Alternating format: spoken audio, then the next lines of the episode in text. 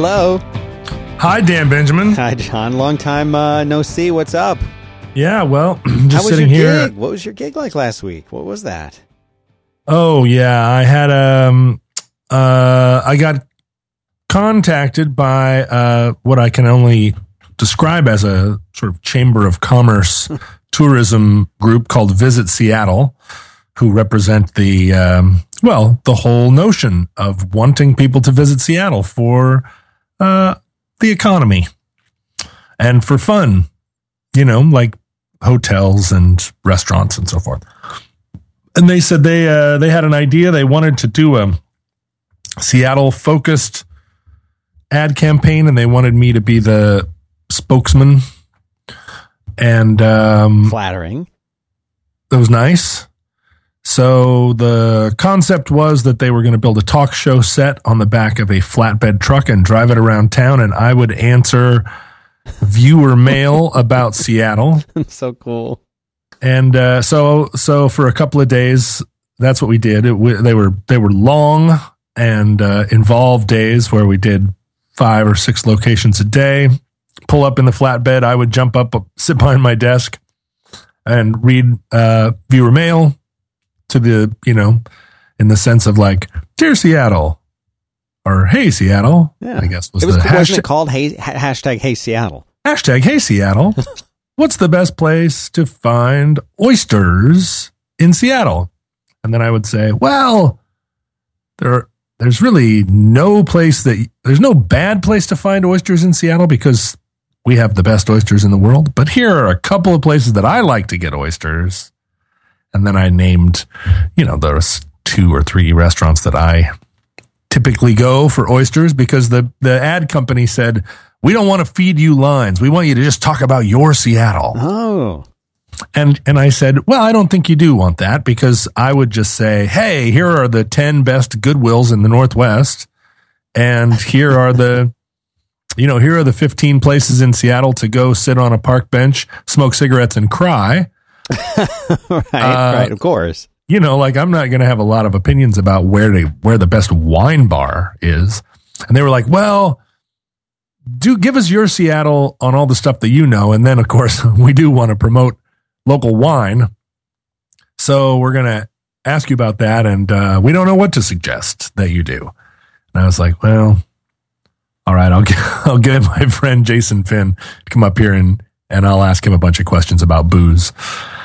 And uh, so there were a few examples of that. You know, I invited friends up and and used them as ringers for certain questions. Sure. You know, what are the best alter you know alternate art galleries? I'm like, well, I've been going to the same four alt art galleries for 25 years. There's probably new ones. So I mentioned the ones that I like, and then I had my my art friend to get up and of course I didn't want to say like go to the art museum because if you're coming to Seattle and you want to know where the art museum is and you have to watch a TV show to figure it out. I mean, it's a little bit like some of these answers you can find out for yourself. I'm I'm here to give you the underground scoop. Right. So that's what it was. And you know, they they it was a it was like a paying gig. I have to, you know, I'm not somebody like you and Merlin who just makes a living in a, you know, in a podcast empire. I have mm-hmm. to also take other jobs. You know what I mean? Like I have to go do work. I know that's hard for you to believe. No, I believe I do believe it. So yeah, so I have to. Uh, so I have How to do you? accept. So, but that is. I mean, all you have to to do is you just basically you just sit there. Hmm. Then some, you know, big Seattle company calls you up. yeah. Oh, I'm not saying. it's not like you have to work to get your work. no, I'm not saying I'm out pounding the pavement. Right. And I typically accept jobs where all I have to do is sit there. Yeah. So if you called me up and said, It's like to you, Hey. a job is just a lot like mine talking to people. yeah, if somebody said we want you to sit in a room for five days and write something with four other people, I would totally do that. Yeah. But if somebody said we want you to handle the landscaping of a of a new development, I would say, mm, I mean, maybe I would do it for a day. Maybe I'd do it for a week just to see how it was. Somebody, my good friend, called me last night and said, "Do you want these tickets to see Adele?" And I said, "I don't know anything about Adele." Right. And he said, Yeah, I know. And he was the promoter of the show. So he was like, I figured uh, of all the people I know, you would be the one of anybody who would say, "Yeah, I'll go to see Adele just to see what it is." And I was like, "Well, you're absolutely right. I will go to see Adele just to see what it is." So I went alone to the Adele concert, and of course, they were very good seats because they were from the promoter. And I was blown away by Adele, and that's the reason that you do say yes to uh, to those things because when he offered me the tickets, I was like, Adele, isn't she some kind of like America's Got Talent person or Britain's Got Talent person? Why do I want to go see that? It's going to be too, all this histrionic, like kind of vocals that I'm not really into, like fake British girl doing gospel music thing. I'm not. This is going to suck. I was like, no, I'll go see it. Turns out she's the consummate performer Right. absolutely like top shelf in every respect. She's hilarious. She's self-effacing. She's got this voice like a like a chorus of trumpets. And you know, and and and as a result of that, I couldn't even tell if the music was corny. You know what I mean? Like there was that was not, that did not even enter into the question. Right. If I if I heard it on the radio, I'm not sure what I would have thought. But sitting there in the room, it's like there's nothing corny about this. This is fantastic. And I, you know, there were several moments in the show that I got actually emotional. Right. So that's all, you know, that's always what I do. Somebody calls me up and says, "We want you to," you know, if somebody said, "We want you to try out our new half pipe," I would say, "I'm too old to try out a half pipe. I'm going to hurt myself." Right. but I will come stand on the edge of the half pipe and watch other, you know, talented skaters skate this half pipe. And if somebody gives me a microphone, I'll do a running commentary. In fact, that sounds like a great thing. Now I can tell you're kind of you're getting into that now. What the hell? Why isn't somebody doing that already? Right. Hey, everybody, welcome to the show. I don't know anything about skateboarding, but look at these kids go. Yeah. Yeah. You know, I'm a big fan of Tony Hawk. Tony Hawk is is my age, and he's still doing inverted 960 Mobiuses or right. whatever. Yeah. Whatever they call that. And I'm, uh, and he's always been, you know, Tony Hawk is. Think about this: a professional sports guy who's been in the game for what over 30 years, and you still never. Is there any scandal associated with Tony Hawk? Has he ever like? He's always been cool. It's not like he's some straight edge, even though straight edge is cool. It's not like he's some, you know, square. But Tony Hawk has never he's never crashed a Ferrari drunk. He's never He's like a family. Uh, family. he's a yeah, he's a family man, but he's still like you know, he grinds. He shreds. Right. He, he shroups, you know. totally. He's still out there all sh- shrouping. So, I don't know. I greatest American hero if you know what I'm saying. Seriously. I don't know. I, I I guess there's some people. He's like you know he's like a family guy. He's got kids and video games. Mhm. So I think But how do you- is- How do you do that and keep shrouping, Dan? I think are you still shrouding? Rolfing is the word you're looking for. No, you know, he's not rolfing. No. That's one thing about him. He doesn't seem like a guy with like a hilarious sense of humor. Yeah. Somebody said to me the other night, a lady friend of mine said, when you're looking for a boyfriend, when you're looking for guys, you can have smart, you can have funny. hmm Well, here's what you're looking for smart, funny, and nice. Right. But a guy that's smart, funny, and nice is a unicorn. You can have any two, but not all three. Ah. So you can have smart and funny, you can have funny and nice, you can have smart and nice, but you can't have all three. Where does good looking fit into that? Or is that Uh, just off the table completely? Well, you know, this is the thing that if you read enough cosmopolitan magazines, as I have done, there's this kind of mythology, right? That girls don't, they're not thinking about cute at first. They're thinking about, is he funny? Is he smart? Is he nice? And then cute, you know, obviously cute is important, but it's not like the top. Whereas according to Cosmopolitan magazine, if you ask a bunch of guys, the first thing they say is, what's her butt look like? And then everything proceeds from there. You know, is she nice is like way down the line. Right. Anyway, and I was like, what are you talking about? Smart, funny, and nice? I'm smart, funny, and nice. And she said, are you nice? And then I had to think, hmm, am I nice? Maybe not nice. Maybe not like, Like, do you think nice. people meet you and come away? Gosh, he was so nice. I, yeah, I hear What that. a I hear nice, that. a nice young man. but it's not, you know, it's easy to be nice for five minutes. But she was like, "Are you, are you nice?" I was like, "Hmm, all right, well, maybe not nice, You got me there. but like Dan, if smart, funny, and nice, which two are you?" Uh, smart, funny, or nice? Smart, maybe funny. I'm one out of three. yeah, right. It's hard. It's hard to be even two, And if you can get two on the list, I think I think very much a catch. right? Two up on the board. Yeah. And and my and I guess in the in the worlds that I live in, hardly any of the women that have dated me have ever said like, "I'm looking for a nice guy." that they're wasn't the just- attraction. You don't They're think? not looking for a nice guy. No, not a one of them. And I imagine that Tony Hawk is very smart because he's run this tremendous business See, empire. why do I have the impression that Tony Hawk is a nice guy? I've never Well, met sure him. I don't even think I've ever seen him interviewed. That's what I'm saying. I think Tony But Hawk has got to be across smart. as a nice guy. Why? He's I don't got- know. He's got to be nice. He skateboards in a nice way. He's very aggressive, but but he's not a showboat. You know, like when Tony Hawk lands a thing, he doesn't get up in the camera and go booyah. You know, he's just like, yeah, thanks. I just landed a really hard skate trick. Right, like his his trademark isn't like finished with the middle finger up in the air or something. You know, that's Yeah. like not his thing. Right. He's got no neck tattoo. Right, right, right. But my guess is that Tony Hawk is not funny. He's smart and he's nice, but I don't think he's funny. No, Because in, in 35 years of following his career, I've never seen him do a funny thing. no. Doesn't even make a funny face. He's just like, yep, right on. Right on, right on. and on. that's that some people might suggest that that is simply because uh b- because there's no real personality there Mm, yeah. that he's just all business he's so good he doesn't have to be anything else but the fact remains is that he's just he's all he's all business it's hard to gauge You know? what what dinner over at the Hawk House would be like at the his airy, the Hawk airy. What's dinner over there going to be like? Is, I'm sure his wife is nice, although I, I don't think I've ever seen her. Sit around, chit chat every once in a while. You know, it's like having dinner with an astronaut. Like at a certain point, the the moon landing is going to come up. You know what I mean? Like Yes. you're not going to go over.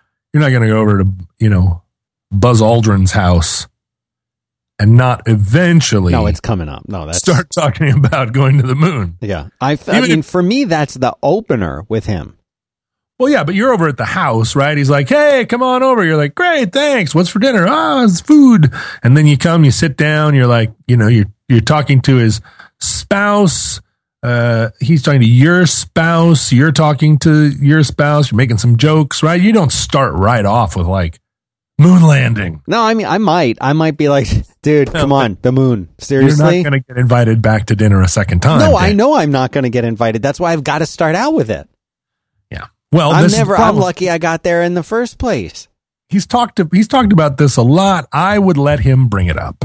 You know what I mean? I'm not going to say, okay, enough chit chat. Like, here comes the coffee. Dinner's over. Here comes the coffee. So, what was that like? No, you wait. You wait for him to say, which he's inevitably going to do, because it's like they say about firefighters. How do you know there's a firefighter at your party? He's going to tell you, Wearing the big hat. right? Right. He's going to be like, well, as a firefighter, you know, he's never. You're never going to have a firefighter at the party that's not going to bring it up. I just. I think that. Uh, I think that, that that people with that kind of job, and I might even include. I might even include a musician in this. I feel like if you show up to a party just to sort of, you know, figure out, let people know kind of how you fit. You you should probably have a guitar with you, even if you don't play, even if your instrument's a piano or something. Yuck. You know, show up just with a guitar under your arm. Don't say anything about it. You know, and just have it on. And people are like, oh, you brought a guitar. Well, I'm a musician, you see. Mhm, mhm. And uh, case later on things uh, lead to it, I, I could sing. Could sing and do it, do some songs. Yeah. You want me to one of those one of those songs? Yeah, yeah. Just I bring it with me because people always wind up asking me. I figure it's an icebreaker. Mm-hmm. You know, and like My- if my- you're a fireman, you wear the red hat. you wear the red hat. Yeah, you wear. No, I think typically if you have a barbecue and and you invite a fireman, he is. There's a 94% chance he's going to show up in a t-shirt with the fire department logo on it. Like 94% chance. The Yeah. 6% chance that he doesn't show up with that, he's going to be he's going to show up in some kind of Guy Fieri uh, uh like short sleeve shirt with some flames on it. Yeah. Right. We would like to say thank you very much to Harry's. Harry's, you know, we were talking a lot about uh, beards and shaving and things like that. Well, we shave. That's it. We're guys. We shave. Harry's makes the razors. H A R R Y S, Harry's.com. Right now, they are giving you $5 off your first purchase if you use the promo code ROADWORK. And what would that get for you? I recommend you go and check out the Truman set. It is a very, very cool shaving set made with these really great razors. These guys have the best razors in the business. You get five German crafted blades, uh, flex hinge, lubricating strip, quality guaranteed. They give you a full refund if you're not happy with it. And uh, these are factory direct prices. You're going to cut out the middleman. They've got no upcharges. It's half the price of the leading brand. And they sell you these little kits like the one I'm telling you about, the Truman one. It's really awesome. This is their starter set. It's great for new customers. It's an awesome gift. Get it for uh, for yourself, for a loved one. Uh, women out there, they will frequently steal these from you guys. So you know what? You can get one for uh, for your girlfriend, for your wife, for your spouse. It's fifteen bucks. You get a razor handle. You get the moisturizing shave cream. You get three of those blades I was telling you about. And you do this all at harrys.com. H A R R Y S. Harry's com and you enter the code roadwork and you'll get five bucks off. That makes it 10 bucks for the starter kit. You get the awesome handle, you get the blades, you name it. It's all there. We love Harry's. We use Harry's and you can too. So go check it out. H A R R Y S dot com. Harry's code to use is roadwork. I, so my, my friend Michael Shilling, who used to be the drummer in the Long Winters, you know, he's like a Jewish kid from Scarsdale or whatever. He's from, from, uh, you know, Southern Connecticut and he had an uncle who was a dentist on the Upper East Side. And if you've ever been to the Upper East Side, and you, you, just you know the kind of dentist we're talking about here, it's a very wealthy dentist at a at a, a wealthy. He has a he has a dental practice up there, catering to wealthy people. It's a whole subset of the world. Uh, it's a it's a it's like a a part of New York society. It's a sort of central notion. An Upper East Side Jewish dentist is a kind of it's an archetype, right? It's like an it's it's like a cowboy. There are just there are some cowboys left in the world, and there are some of these characters left in the world too. So he is my, Michael Shilling's uncle is vacationing in Aruba or something, and he's sitting on an a he's sitting on a on a white sand beach, and it's an exclusive location, so there aren't a lot of people on the beach. He's just out there with his family dipping their toes in the water. And along the beach comes this character with long hair and looks all scraggly. This is this story is being told by Michael's uncle. Looks all scraggly, looks, you know, like a destitute homeless person. And he walks up and says, "Hello, hello. What are, you know, how are you?" And Michael's uncle says, "I'm good." And they start to chat. Turns out they hit it off. Just an immediate rapport. And so they're there on the beach and the two guys are like laughing and having a good time. Just, you know, one of those spot, meet cutes, right? right a sure. spontaneous sort of like, wow, I like talking to you. And, uh, and so they're palling around and Michael's uncle says, well, why don't you join us for dinner? And he says, well, of course I would love to, but let me ask you, you don't know who I am, do you? And Michael's uncle said, no. Should I? And the long haired guy says, you know what? No, you shouldn't. That's why we're, that's why we're having such a good time. And that's why we're going to have a good time. And so they spent the next several days because the long haired guy's uh, cabana was like one cabana over from Michael's uncle's cabin. They spent the whole rest of their vacation just, just friends and just going over back and forth. Their two houses were open to one another. Long haired guy's family was there. The two families intermingled. Turned out the guy was Steven Tyler. no way. And Steven Tyler, you know, had had this uh, had this vacation planned, and he ends up next to this uh, this wealthy Upper East Side dentist who has no idea who he is. Because Just the two worlds do not intersect at all.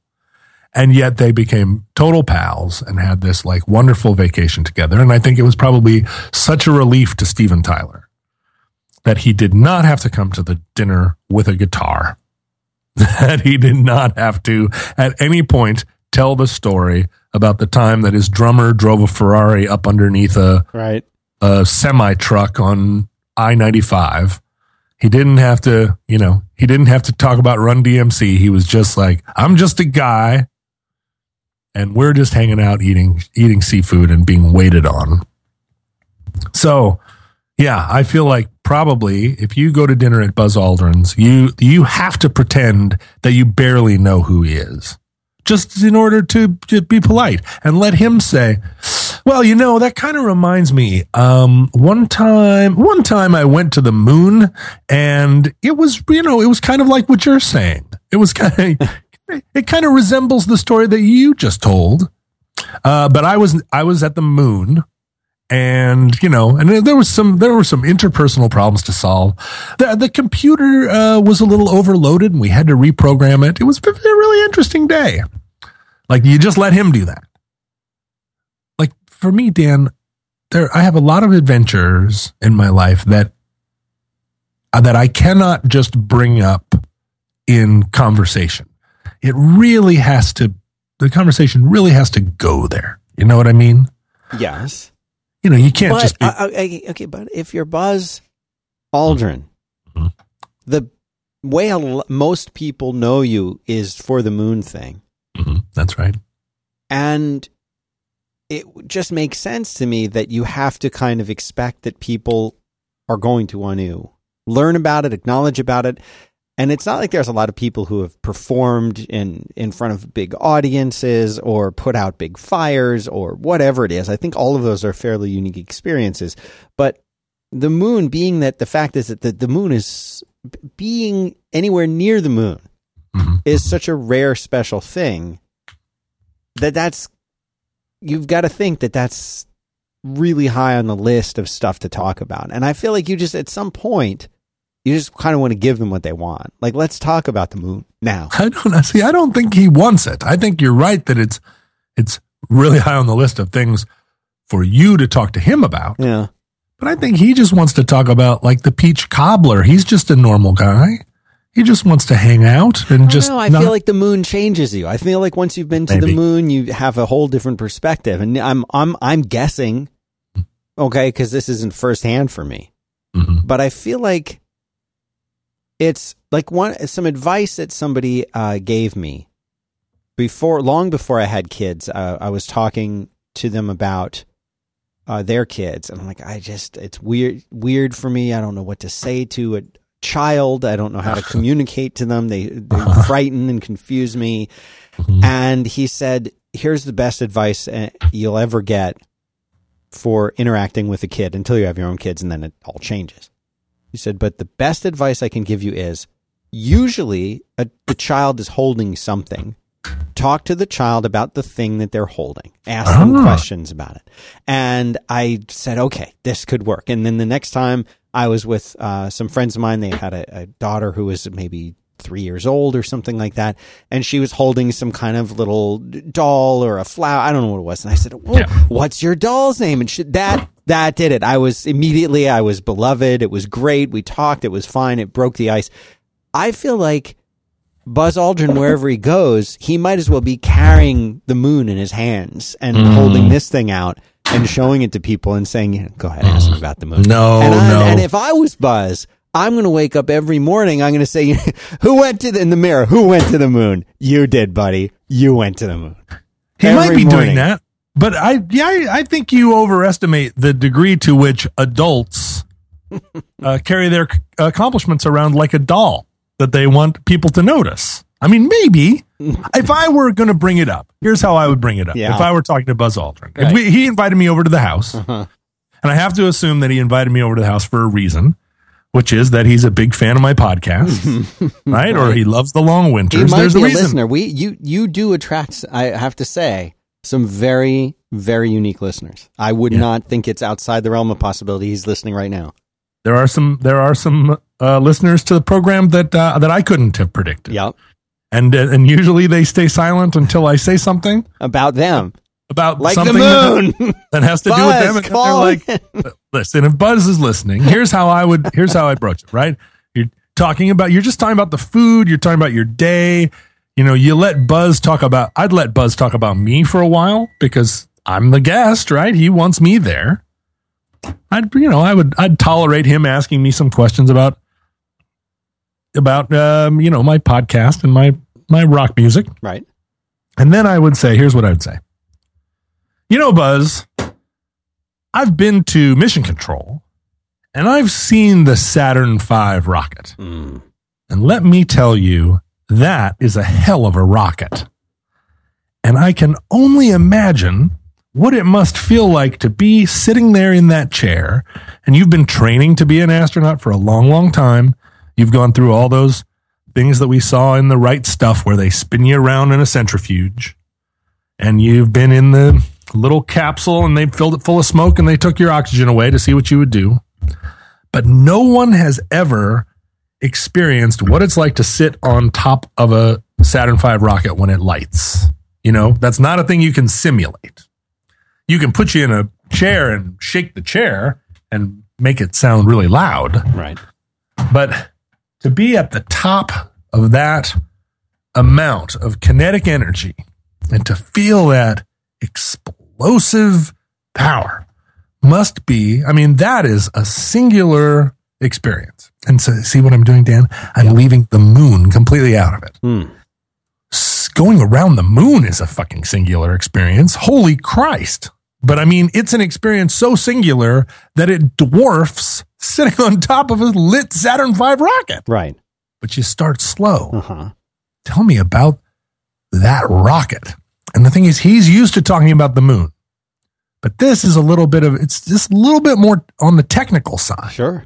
You know, he's an astronaut. He, he's, he's a, he's in, intrinsically like a science nerd because that's who they pick. He's a, he's like a aeronautical engineer and a jet pilot and all these things. But, you know, he wants to talk about, he wants to talk about the, the ins and outs, you know? So he's like, Oh, let me tell you about the Saturn V, this rocket. And I'm like, Yeah, tell me about the rocket. He just, and then his guard is down and, you know, and he's like going, he's telling the whole story about like, you've got it. You, really, let me tell you, if you have the opportunity to sit on top of a Saturn V rocket, take it. It is so choice. And I would just be like eating it up. But then he's talking about the rocket. What, where is that going to lead? Then you're in space. Really? Then what happens? Well, then you fly through space for a long time. Really? Where do you go to the bathroom? Well, we go to the bathroom in little buckets. Whoa. Then what happens? Well, then you're at the moon. Whoa, the moon. cool. Then what happens? Yeah. I mean, it's it, it's you. I get it. You're kind of leading him where you want him to go. Yeah, but you know, you let him take you there, but you don't start. You know, because to start off at the moon, you're you're, you're just being a fanboy. Mm-hmm. You don't want to be a fanboy. You always want to, in a conversation with somebody, you always want to find where you guys are peers. Find the thing, and then you let the person demonstrate that they are not your peer at all. They are way, way, way somewhere else. But you know, but you start off where your peers. So it's kind of like an ego booster in a way. Well, or just something. So then when he's like, well, enough about the moon, tell me what it was like to open for the Decemberists, I can be like, well, you've been to the moon, but you've never opened for the Decemberists. Uh-huh. And let me tell you, if you get a chance, nah, don't, you know, don't worry about it. Or, I mean, if you know, if you get a chance to play the, uh, the Greek theater in Hollywood, California, or in uh, Los Angeles, if you get a chance to play the Greek theater, boy, do it, Buzz, because it's really a great room. And the thing about Buzz is he could go, hmm, all right, I'll call somebody and I'll book a show at the Greek Theater, and he would sell it out. If it, if it was just like, I'm going to walk up and down the stage and talk about going to the moon, and I'm going to show you a slideshow, right? I mean, he'd sell 3,000 tickets to that. Right. I'd buy a ticket to that. So I mean, it's not it's it's not like anything I've ever done isn't within Buzz's realm. I mean, I, he can't play a scorching guitar solo like I, I can probably, But yeah, that would be my technique. And the the thing about you and me, Dan, is that what people know us for one of our primary skills, which is that we can talk, we can blather for two hours. hmm And not everybody can do that. Maybe even Buzz Aldrin can't. But that's a hard thing to that's a hard thing to even quantify. People, you know, people I this they must do this to you all the time, but you can say, "Oh, I run a podcast business." And to whatever degree people know what that means, at least they can nod and go like, mm, mm mm But, you know, people ask me what I do. I'm like, um, I don't know. And then right away, there's no nobody can like there's no entrance point there. Nobody can say, "Oh, that's kind of like me. That's kind of like what I do, which is go to the moon." No frame of reference. No. Yeah. I'm sitting at a dinner party and somebody says, "What do you do?" and I say, "Kind of like this what we're doing." I basically like my job is to sit at dinner parties, except there's no food and there's no one else there. I'm like, hmm. You know, like what's what's their next question? How much money do you make? Right. right? Which is, oh, anybody really wants to know. I would maybe I'd start with that. I'd start with that. Buzz, you seem like you were when you were at NASA, you were probably really underpaid given all the stuff you were doing, right? You weren't making that much money. He would say, no, but part of the pay is that I went to the moon. And I would say, you know what? That's kind of like my career. People tell me all the time that part of my pay is something else. Yeah. Right? Exposure or how much fun it must be to be in show business. Like that's part of my pay too.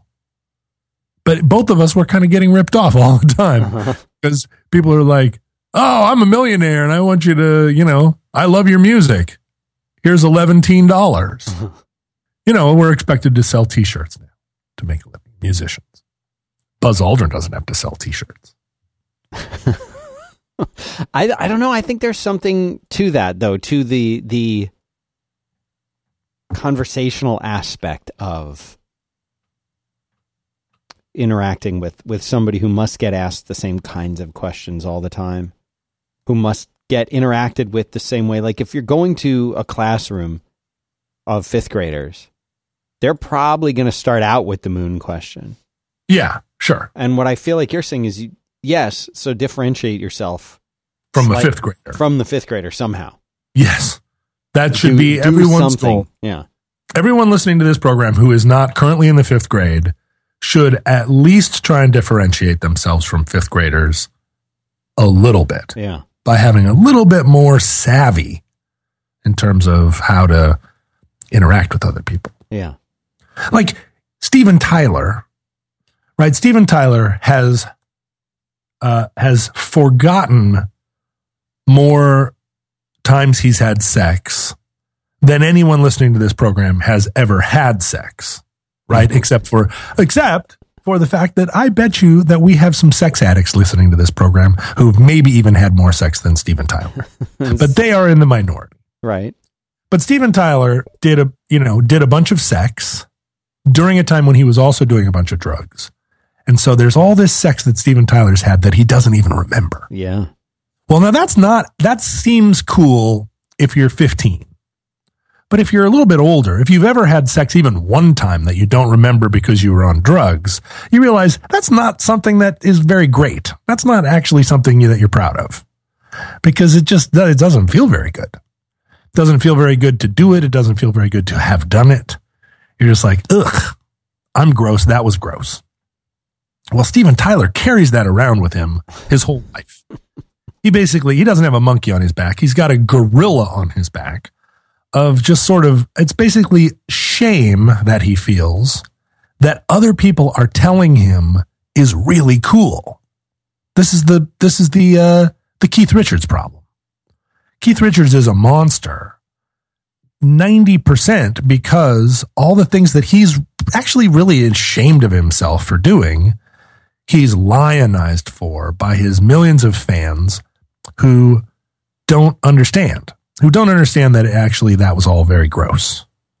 And so Keith has got to walk around all the time going like, yeah, that's right. I, uh, blarg. I live, I live, I lived a life. I'm a pirate. and yet he's thinking to himself, you know, I used to go into people's houses and just ash my cigarettes on the carpet because I was so fucked up and also I sucked. And people were like, he just is ashing his cigarette on our white carpets, but we can't really say anything because he's Keith Richards and that's like on brand or whatever. If Keith has any soul at all, he's she's ashamed of that. But everywhere, you know, every every person he meets is like, "Tell us again about the time that you ashed your cigarette on the on Queen Elizabeth." and so, you know, he's like, "How do you how do you be good or normal under those circumstances?" And Steven Tyler, of course, has been through he's been through AA a dozen times. He's tried, and he seems right. like a very smart guy, Steven Tyler. Yeah, he's tried, and so he's tried to to say like, I would like sometimes to just be a human being who doesn't have people around him looking at you know, or doesn't have people around me looking at me with these big eyes that are communicating all this adulation for stuff that I am kind of disgusted by right? They were making a record one time and they were like shooting crossbows at each other. I mean, you know, just like, sure, that sounds fun. And we laugh. And I'm like, actually, that's pretty good. But, uh, you know, they were awful. And that's, and that, those, that's the thing. Those are, that's an awful way to live. And you get into that, you get into that circumstance because you have more money than brains and celebrity does a terrible thing to you. And rock and roll does a terrible thing to you. And all of a sudden you're doing this stuff and it's all kind of a performance and then you're legitimately addicted to drugs and legitimately still being given everything. You know one of the things for me of course was i got addicted to drugs but at a certain point people stopped giving me stuff because most drug addicts like run out their rope and so then you're then nobody's your friend anymore and you're just uh, you're just shitty and either you fall further, you like wallow in your shittiness and like keep falling, or you say, boy, this is shitty. And you try and arrest your fall somehow. And Steven Tyler was doing that. But when you're a rich, when you're a rich person, mm-hmm. You just get shittier and shittier and nobody's there to arrest your fall. There's, you, you've actually got doctors there who, who bring you back from the brink of death. Think about Prince landing yeah. his plane on the way home to have to have himself resuscitated. like that's that's some rich drug addict yeah, stuff. Yeah. That the that most of us don't have access to. But it doesn't make you that that is not the behavior that makes you into a good person. So I think if Steven Tyler came to your dinner party and you were like, tell me all the times that you had really gross sex with somebody in this location. Which is kind of what you're asking about when you talk about like, sh- tell me about the rock and roll. Tell me about what's the word. You know, I still I do interviews all the time. What's the weirdest thing that's ever happened to you? What's the, you know, what's the, what's the darkest or weirdest or most surprising thing that ever happened to you on tour? It's like, ugh, you don't want to know, and I don't want to talk about it. And that's not what's cool about being a musician. But that's what everybody wants, you know. Well, I think because, uh, and I think that's definitely true with the moon. Maybe true to some extent with, you know, with uh, with with being a musician or being in rock and roll and like being in a big band. Because the things that those folks did, I mean, it for better or for worse, it is kind of a legendary, like the the like Led Zeppelin destroying their hotel room and all that. Led Zeppelin had their own airplane. Yeah, that was almost because of the time right, was almost certainly filled with half naked teenagers.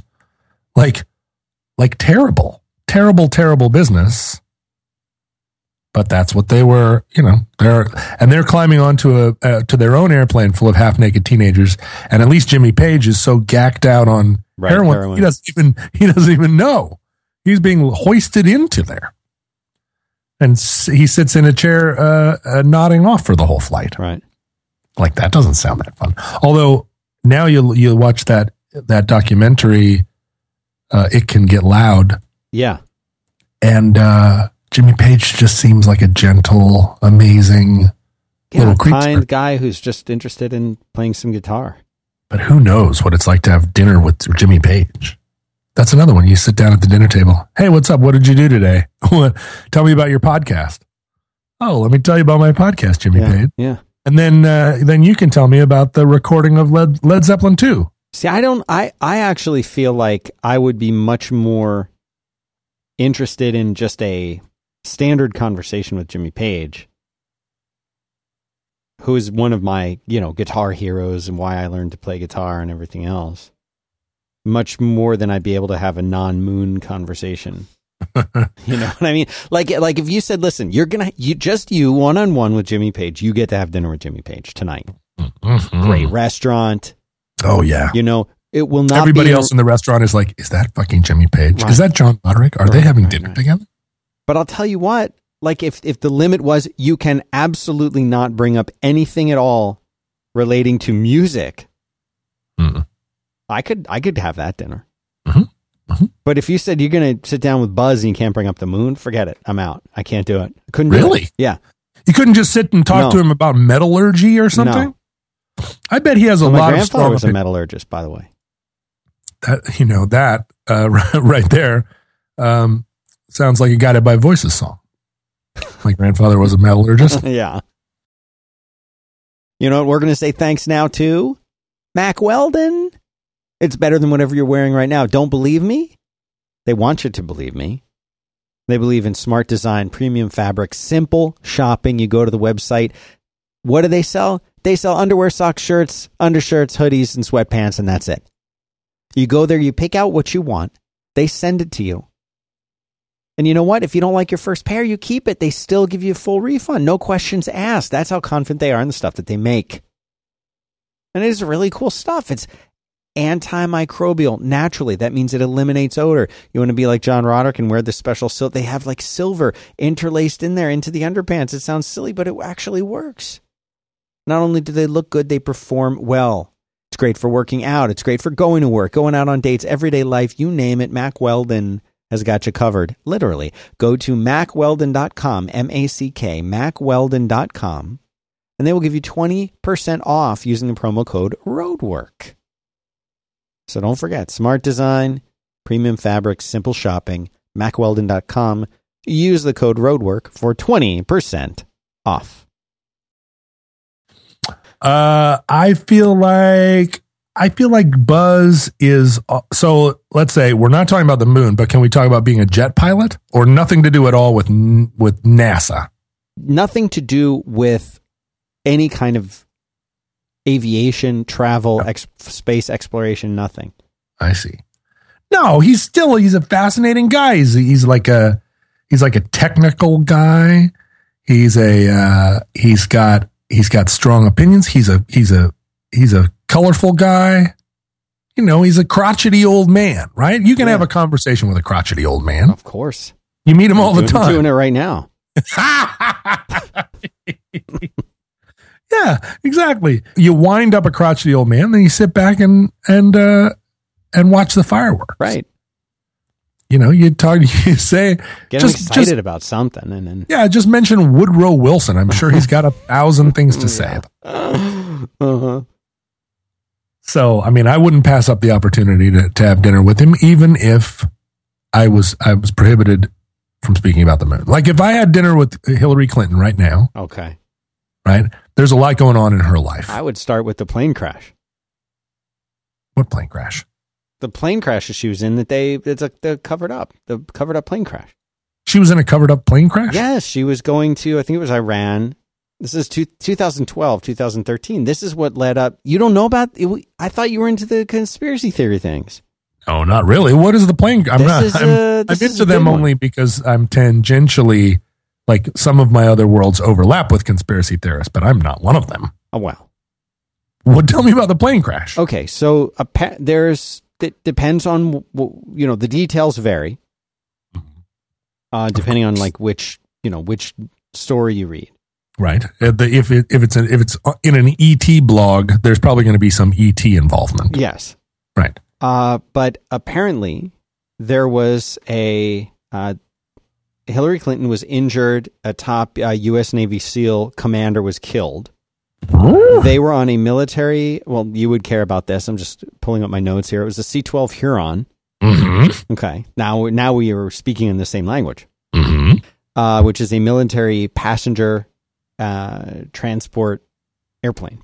Mm-hmm. It crash landed in Iran near What? the Iraqi border What? and she was there to have some kind of secret meeting uh, what? and it and uh so she was injured seriously injured in this they say and the cover up part of it says that she had a nasty bout of the stomach flu. And then later because of the stomach flu passed out and hit her head which gave her a head wound and a concussion which the conspiracy theorists say was the actual injury in in the plane crash. And that uh, since then she has been on different kinds of like anti-clotting um, meds and other kinds of meds and was actually seriously injured in this uh in in this Uh-huh. this is what this this is the, the rumor Uh-huh. of what's going on Uh-huh. well, now I'm looking online. can you this. confirm can you confirm this is this I'm I'm looking online, and I'm seeing that the source. well one of, uh, source was the kremlin Yeah, right. The source but is that the Kremlin. doesn't it immediately mean you should discount it No, but I'm not seeing any other sources outside do of. you need more I'm not seeing any other sources outside of Iranian intelligence agents quoted in the basically KGB report. uh-huh So, I mean, it feels like a little bit sort of. I'd, I'd like a, I'd like one other sort of triangulated. I th- okay. Uh, I will. st- Look, I'll look up. I'll look that up. That source for you. But I believe when I first learned about this a few years ago, that I did. I did a little bit of research. I don't. I don't see it here in my notes, but I can. I can find out more. But it definitely, you know, it the the plane was there. She was on the plane.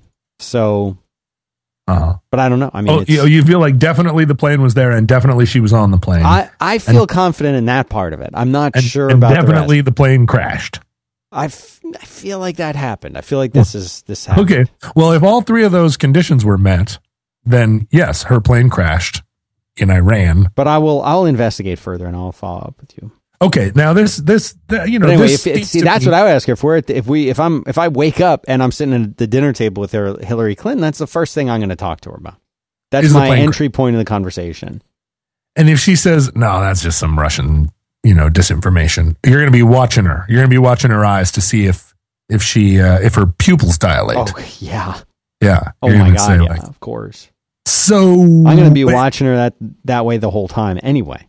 Yeah. But you're not worried that that right out of the gate is going to alienate you guys so that for the rest of the dinner party, you just sit there with your silverware scraping on your plate and you've like, you blew your wad right at the top. And now there's no chance that you guys are going to be friends. Yeah, I don't. I'd be all right with that in that particular case. I'm okay with with that. Yeah. Yeah, I'm Wow. all right with that in that case.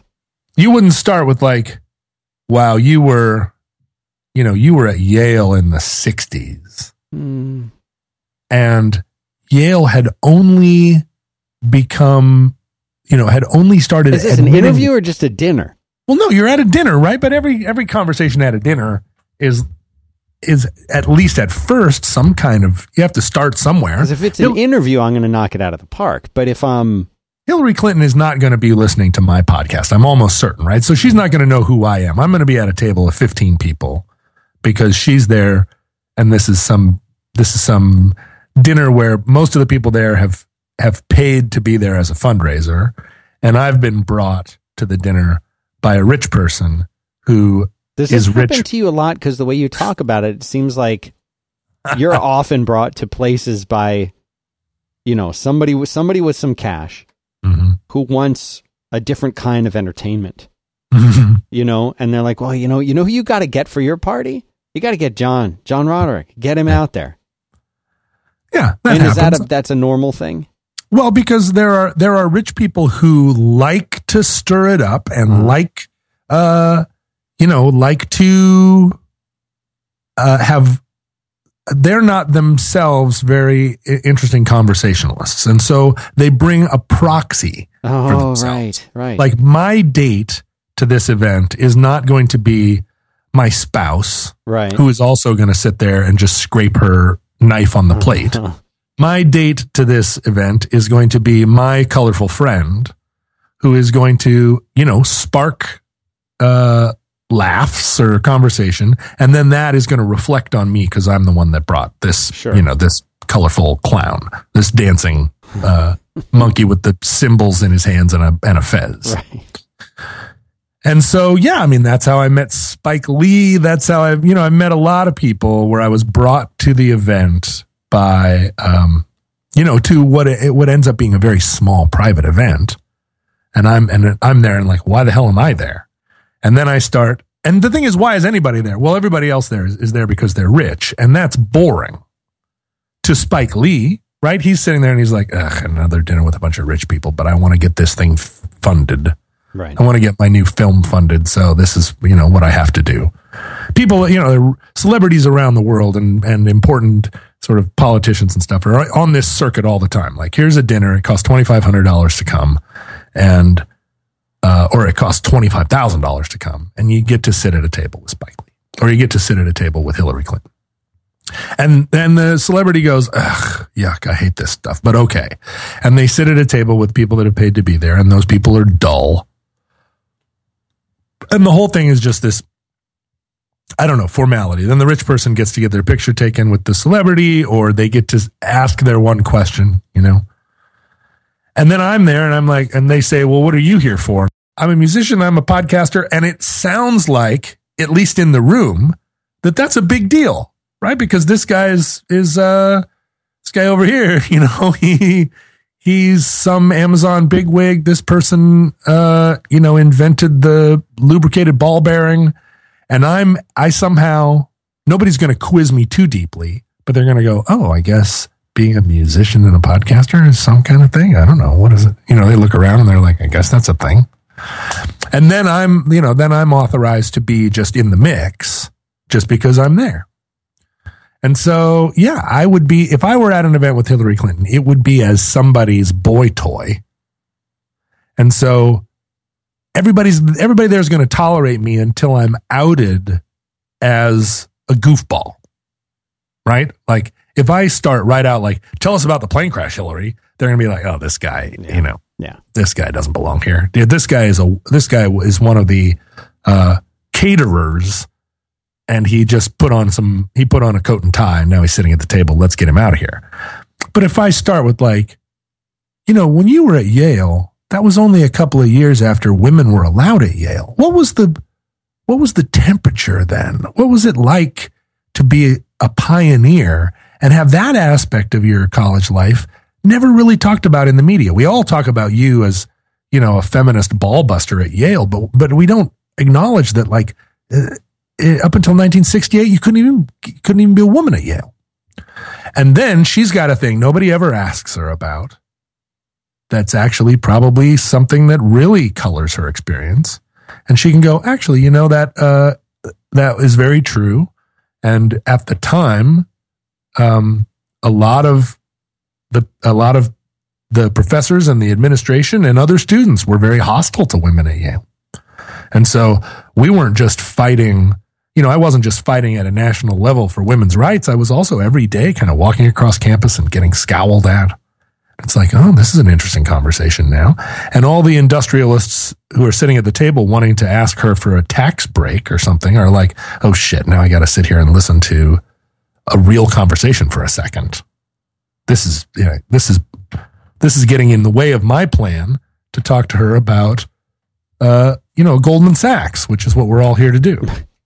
So, you know, you get, you slip in there and then you hope, you hope at the end of the night that Hillary Clinton, as she's going down the line and shaking everybody's hands, you hope that she holds your hand for an extra second Mm. and goes, really nice to meet you. Nice talking to you. And you go, thanks.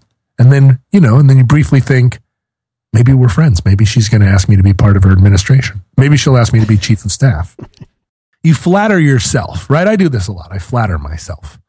Flatter, you flatter yourself thinking, I, that was a real experience that I had. That was a real moment. And I gave her a little something. I Mhm. gave, I gave Hillary a moment that was authentic and that, that she felt for a brief moment like this wasn't just a, a, a like a performance, but it was, I actually made a human connection with somebody. Now that's flat. That's self flattery, right? She's just she's just trying to get in and out of this thing. She actually probably doesn't want to have an authentic conversation. She doesn't re- want to reveal any self or uh, reveal anything about herself to this group. But you know, that's just being a that's just being a, a conversationalist by trade, I guess.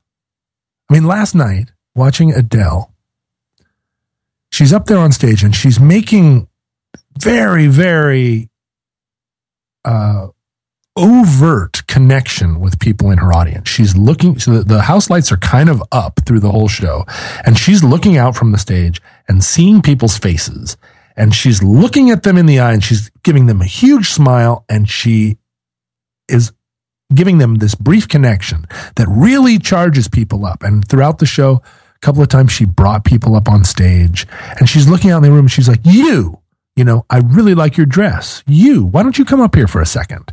You know, she does that. But then I posted a video on Instagram where she gets down and she actually walks through the crowd and goes to a second stage in the middle of the room.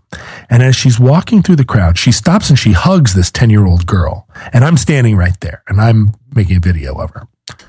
And she walks right past me, and you see this electric smile of connection because she's got a fabulous smile. But for a brief second, you realize as she's walking through this, walking down this scrum of people, all of whom are like trying to reach her and touch her, and every and people are filming her, and everybody's trying to look at her. She gives this smile, an, this electric connected smile of seeing someone that you recognize and being like, "Oh my God, it's you!" But the smile at that in that brief moment isn't directed at anyone in particular. And you, you watch the video a couple times and you're like, oh, wow. Like she has the capacity to, she has taught herself to be able to make that, that intense smile of recognition and like di- energy direction, but she's taught herself to just make it. And if she points it at you, you feel like, oh, she saw me. She knows me. But in this in this brief second, she gets done holding the uh, hugging the ten year old girl, which was an authentic hug, and the girl was will be changed forever by it. Right. And then she turns and starts to walk down the aisle a little bit, and she turns on that that smile, that light, and it's kind of directed just generally toward a toward a group of people, and maybe some of them were like, "That was for me." but for from my perspective, it was like, "Oh wow, that's intense." Right. because she is a real person. That is a real look, but her fame and then, you know, the tens of thousands of people that want that from her has, she's taught herself to be able to do that as a kind of just broadcast. And that has to, I know for a fact, that has taken something from her. Like to, to do that requires energy, but it's also taken something away from her to What- have what learned you- that how do you mean? because she no longer because now when she does that to someone she recognizes uh, actually someone she actually loves and wants to see and actually turns that smile on them she knows that she there's some question in her mind about how real it is or how much she has diminished that by turning it into a turning it into a talent Well, that's a bummer. well, yeah. We would like to thank Wealthfront, the automated investment service with nearly $3 billion in client assets under management. What does this mean in plain English? It means you can start with as little as 500 bucks and you can open up an investment account. And you know what? You, you really should be investing. You really should be saving. This isn't like a day trading thing. This is long term savings for your future, for your retirement, for your kids, for the kids you may one day have. They have a really cool deal. No trading commissions. It's completely free for accounts under $10,000. For accounts larger than $10,000, they charge you management fee of 0.25% per year. That's some of the lowest you're, you're going to see anywhere. Normally, just to get access to this kind of wealth management, it's going to be 1% or more per year. And you're going to have to invest hundreds of thousands or even millions of dollars, again, to get access to their technology, their rigorous investment research, to cut out the middleman. All of this is going to be yours. You can start with only 500 bucks. Isn't that crazy? 500 bucks. Now they average about sixty thousand dollars. That's the average investment of one of their uh, one of their clients. But they're doing something special for you guys, for you listeners. If you go to wealthfront.com slash five by five, instead of the first ten thousand dollars being free forever, it's going to be fifteen k, fifteen thousand bucks entirely free of charge for life. That means in addition to never paying commissions, no hidden fees, you also won't pay any management fees at all on the first fifteen k that you have invested. So go check it out. It's at wealthfront.com slash five by five. Being a celebrity is is a bummer, or it's hard, and it's you know you can't do it successfully without giving away not just you know the momentary energy that it requires to entertain thirty thousand people, you know the the two hours that you have to expend, but also the the uh, the you know the permanent loss of something integral to you. And if you're up on stage and you're being uh, Marilyn Manson and you're dour and you're you're not giving anybody anything except your cartoon, you still are. You still have done something to yourself to be able to do that where you have you've you, over time you misplace things about yourself that you know then you're sitting around and you just can't you can't reconnect those to the reality of being an actual human, which is terrible. That is terrible. yeah. Hmm. Have you experienced this yourself? Are you speaking from personal personal knowledge and experience? Well, yeah. I mean, I've always tried to be human. I've always tried to be myself. But what what that's ended up meaning is that gradually I have I've caricatured myself such that now I inhabit a caricature of myself to to a greater or lesser degree and I tried very much I had I had some foreknowledge of this experience because I watched it happen to people that were close to me and and this is why I say you know if you get famous before the age of 29, it's uh, it's it can be it can be permanent, right? You can be destroyed because you don't already have a self that's very clear. Right. You're 23 years old. You don't have a self yet, really. And if you're, and if that self becomes, if that self uh, happens within the context of you being famous and and adored, forget it.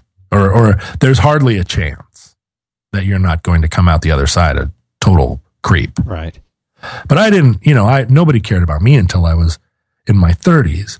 And so when I started to build a, a, a stage persona and then a public face for myself, I tried to make it pretty close to who I was. Get up on stage and say, you know, I know you want to hear another song, but I'm going to talk to you for 10 minutes right now about uh, what you know my opinion of the in, of the valet parking industry, and there's nothing you can do about it because I'm on stage and you're not. right. You paid the money. You can you can leave and feel like you wasted your money, but I shoulder no burden. Right? If you feel like this concert was a waste of money for you, eh, fuck you. Right. It's not a waste of money. Sit here and listen because I have valid things to say about the valet parking industry. And that was not not who I am, right? That's not incompatible with who I am. But over time, because you're doing it every night, because, and you know, and I'm trying to be my genuine self every night. But on those nights where, where normally I would say, I'm just going to sit and read a book and sit in the bathtub, but instead I, I'm on stage, it, it gradually becomes a caricature. And so people now who know me, right, think of me uh, in uh, characteristic terms, right? You said earlier, like I'm talking to a curmudgeonly old guy. Right, sure. That's part of my performance. And and the more that that gets reflected back upon you by your fans and and and friends even because your friends aren't separate from that. Your friends are watching you perform at shows too and you know and that bleeds over into your friendships. Pretty soon i'm more and more fulfilling the expectations of that role. And i enjoy it i enjoy that. I enjoy being able to walk into a room and and say fuck you because it's easier Right. than walking into a room and saying hi everybody i'm vulnerable to you right now. You know hi please don't reject me. Um i did a show in portland the other day where most of the people in the room didn't know who i was it was a storytelling show rather than a rock show or a comedy show it was like an, a fairly earnest like get up and tell your story kind of show that had become popular. There were hundreds of people in the room, but it was much more of a of, of an earnest crowd. And the woman who promotes the show and hosts it is a fan of mine, and she's like, "I'd like to introduce you guys to John Roderick from Seattle." And there's a kind of smattering of applause for at the mention of Seattle because of that Portland Seattle thing. Yeah. And I stood up and said, Yeah, that's right. I'm from Seattle. And then both middle fingers came up and I went in my two middle fingers in the air, uh, raspberry thing that I do all the time. And here's this room of 300 people that have never met me before. Right. And I'm giving them the double bird and the raspberry. And it works, right? Because it's because it's like not what they expect. Everybody else at that show is like, "Thank you, thank you for, you know, here's my story. Thank you." And I go, "Fuck you if you don't like it." But that also is uh it's not a jail exactly, but I did that then because that's what I do. Not because it was how I even felt. Um, and the and and so in a situation where it's like, here's John, he's from Seattle, and there's a sort of like, yay, Seattle. Right. I could go, hi, thanks, and sit back down, which is what most people do, Right. and accept that the crowd went, yeah. But I refuse to accept it. And I throw it back, which is great. I don't, you know, I wouldn't change that. Um, and it's certainly better than standing up and going, Oh, yeah, really? Thanks a lot. Thanks for your weird applause. And sit back down all pissed off, yeah. you know? And I'm incapable of going like, uh, thanks. You know, I can't do that No, I know you can't. never was able to. But the but what I do do then casts me. Everybody in the room now kind of feels like They know this guy. they or This or is this or, kind of guy. or even if they've never seen this exact kind of guy, they know now that I'm dangerous to approach maybe or you know whatever. Anyway, as time goes on, you know I'm 47 now Mm. and I'm I'm not I'm not imprisoned by this character. I'm not like Steven Tyler who's got to walk in who every morning has to wake up and intentionally put boogers in his hair because the expectation is that Steven Tyler's going to walk in there's going to be boogers in his hair because who knows what happened. Are those his boogers? Are they somebody else's boogers? Who knows? He can't just like get a haircut and wear a tie once in a while because he likes to wear ties. He's got to have a bunch of bits and bobs, string tied around his neck, little, you know, crapola. But at, at some point, though, uh, don't you think that that the audience would permit him to change that to to change their perception and perceptive identity of him and who he is? Isn't that is that not allowed? Is that never allowed? Maybe. but he has given away so much of himself that it would never occur to him.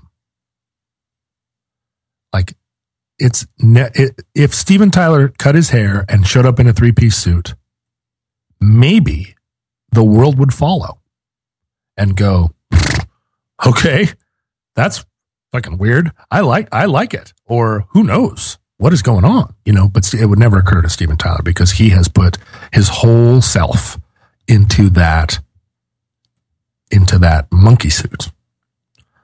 And it's I mean, if you think about the if you think about when Metallica cut their hair, Yes, I remember that vividly. right? That was a fucking big news story. That was huge. Metallica cut their hair. It was huge. But what Metallica was saying in that moment was, look, we came from a place of like scroungy dirt metal and we identify more with grunge than we do with hair metal. And hair metal is staking out a claim that they are never going to that grunge was against them, which is true. That grunge was an uh, uh, um, the grunge hated hair metal, which is true, and so hair metal is never going to cut their hair and follow grunge. It would be too much of a it would be a defeat. Hair metal is going to Vince Neil is always going to be Vince Neil, and he's going to he's going to even if he's sitting out in front of a strip club with a tin cup, he's never going to cut his hair. But Metallica is saying that's not true of us. We were always like punk metal, dirt metal.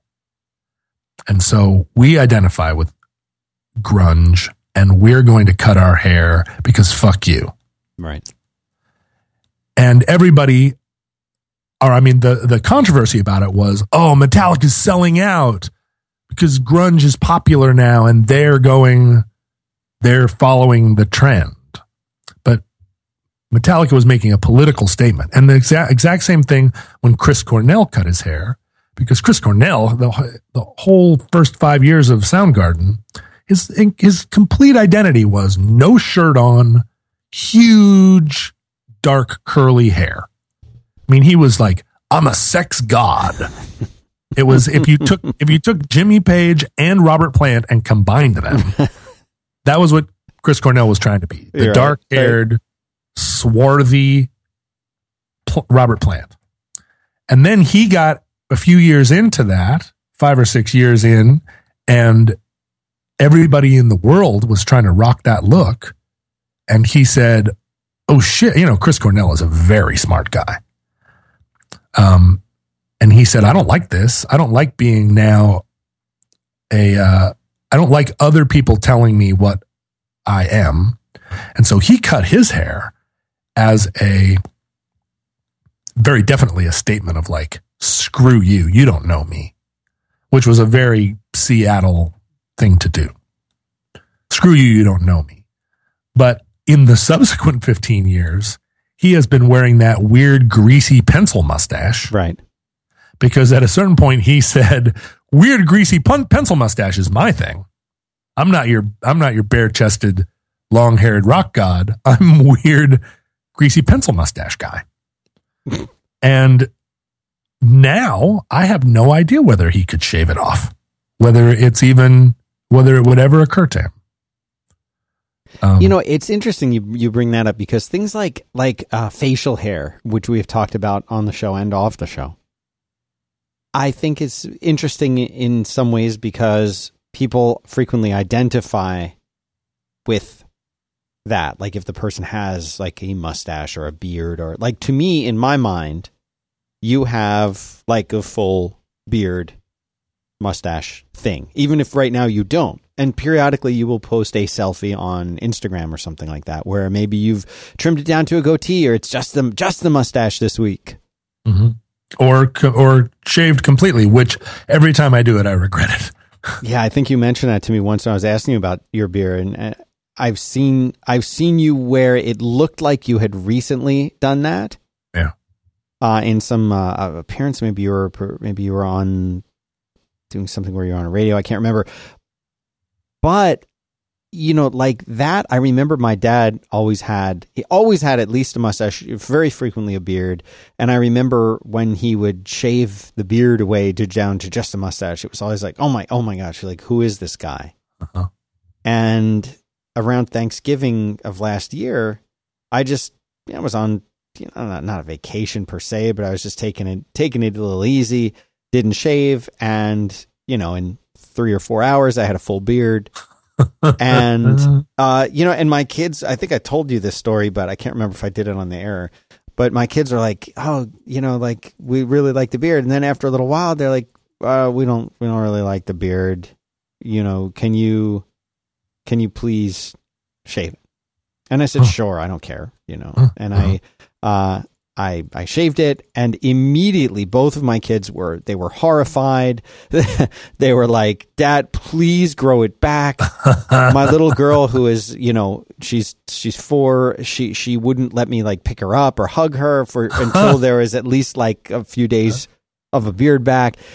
You know, eh, but what I'm leading up to with this is that I think there's that that kind of like we feel comfortable we as people communicating with other people tend, I think, to feel comfortable with them if they fit into that box that they have perhaps helped us place them in. Mm. So, like, oh, John Roderick, he's the, you know, the the the rock and roll guy from Seattle and he's supposed to have a beard. Maybe he shaved it, but like he's supposed to have a beard and glasses. Mm-hmm and sometimes he wears a t-shirt but other times he wears like a suit from the 1940s and you know you're never you never know what to expect.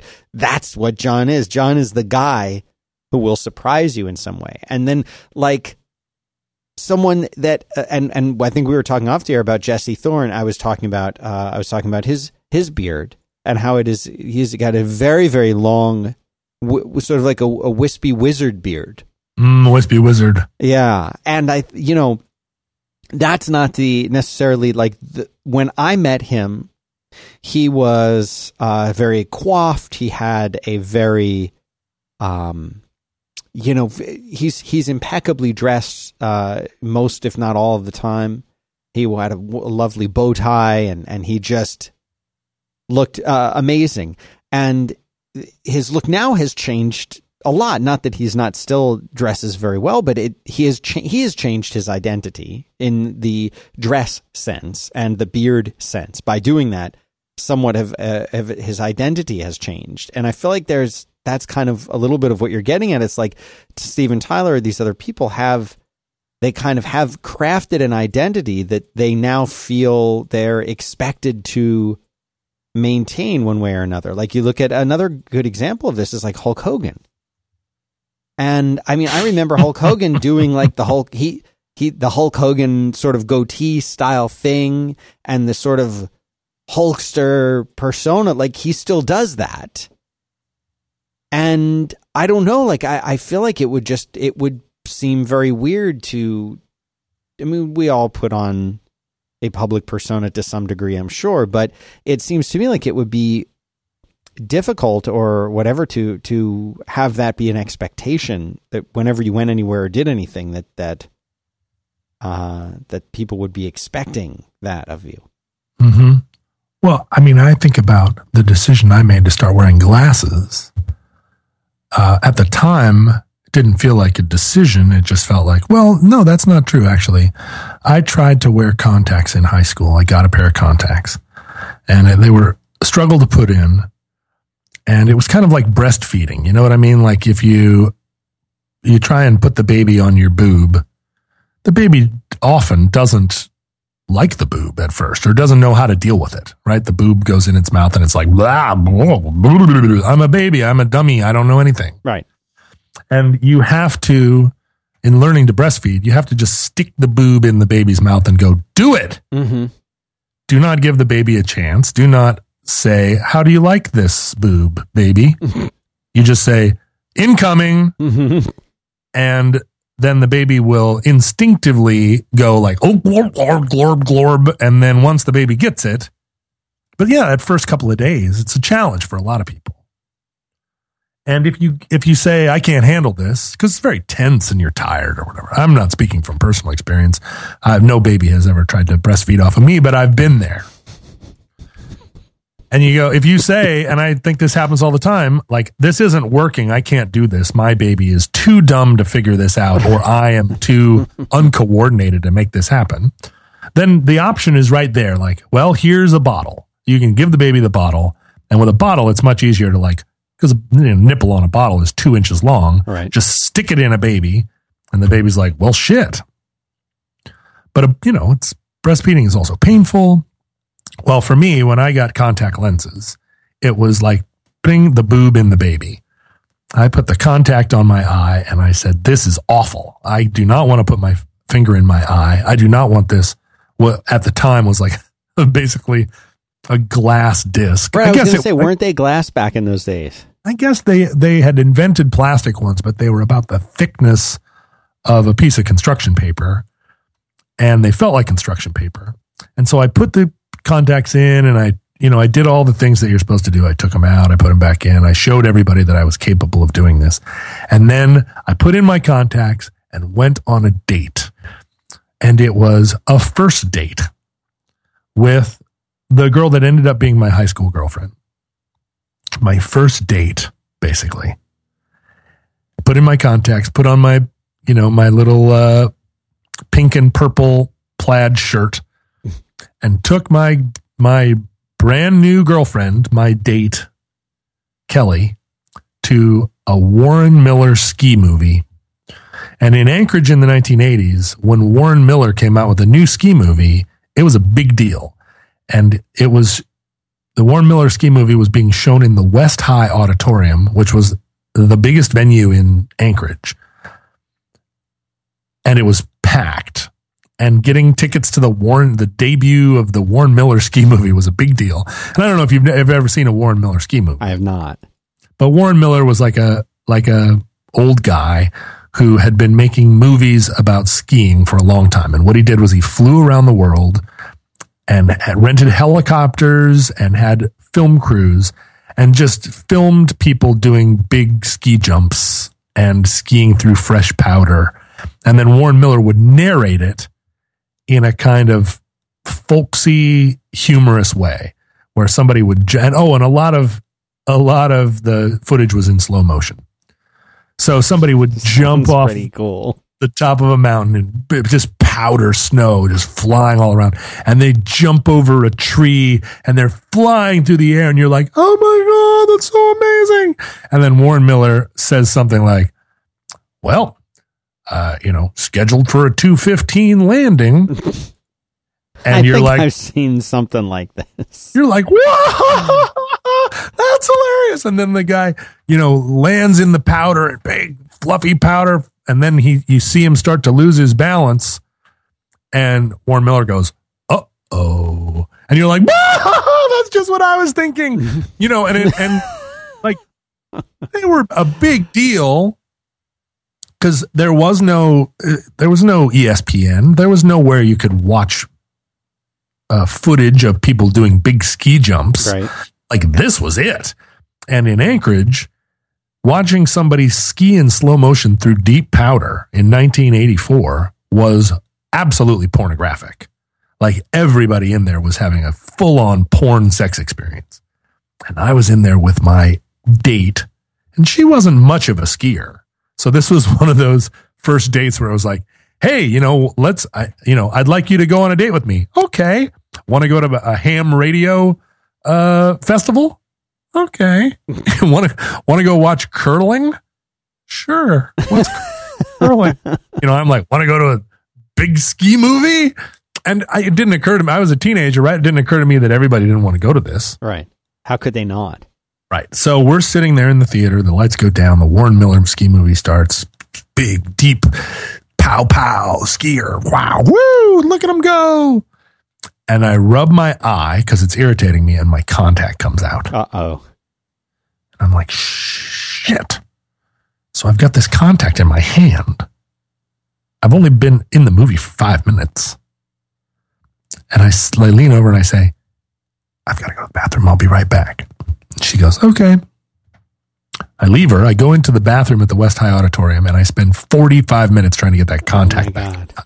And I'm filling it full of water, uh, trying to get it in my eye. I can't. And it comes out and it falls over and it's this and that. And the problem is I didn't bring my contact case. Right, and the solution wasn't there. And Because I'm just going on a date. I'm only going to be gone a you know few hours. I had my new contacts. I was a, I was already a pro at this, and I'm there. And if I don't get it back in my eye, then I've got this dead contact in my hand. And this is before disposable contacts. right, So this contact is like my only guy. I'm going to have to, I have to care for this little friend. Oh, also, this was before you could wear contacts all the time, right? You had to put them in, take them out all the time. And so, oh, I struggled to get this thing. And finally, I think I got it in, but it wasn't in the center of my eye. It was kind of over to the side.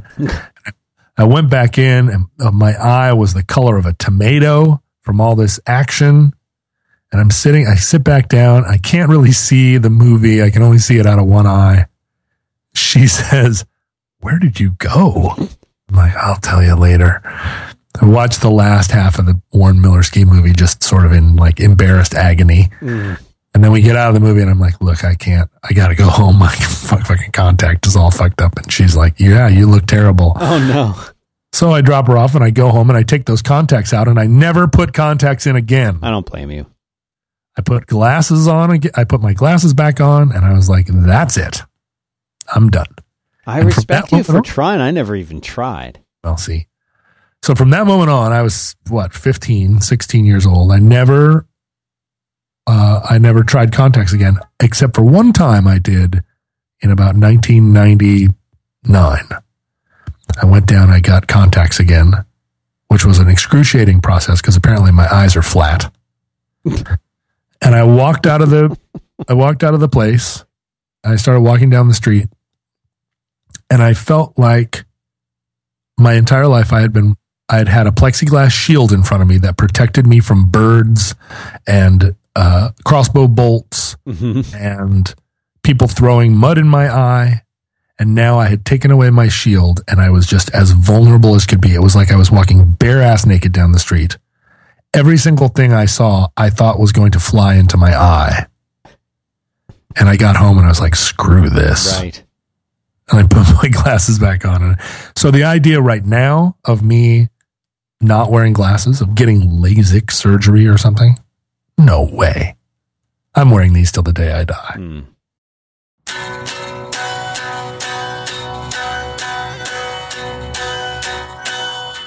Well, John, I think we should end the yeah, show. I now. guess uh, that's pretty good ending. people have been complaining to us that they either they can't tell that the show is ending or they don't like the way that we're ending it. So perhaps we should end the show. Yeah, we should have a now. definite ending for the show so people know the show is over. Don't get confused about whether or not the show is still going, but also not an ending that like is jarring or in any way makes them feel like the end of the show isn't being respected by us, the showers. right. So uh, let let You're us saying now end the show. Do you feel that Do people end- are do the ready for the show to end? Not yet. Here, we'll do the end of show sound. Here we go.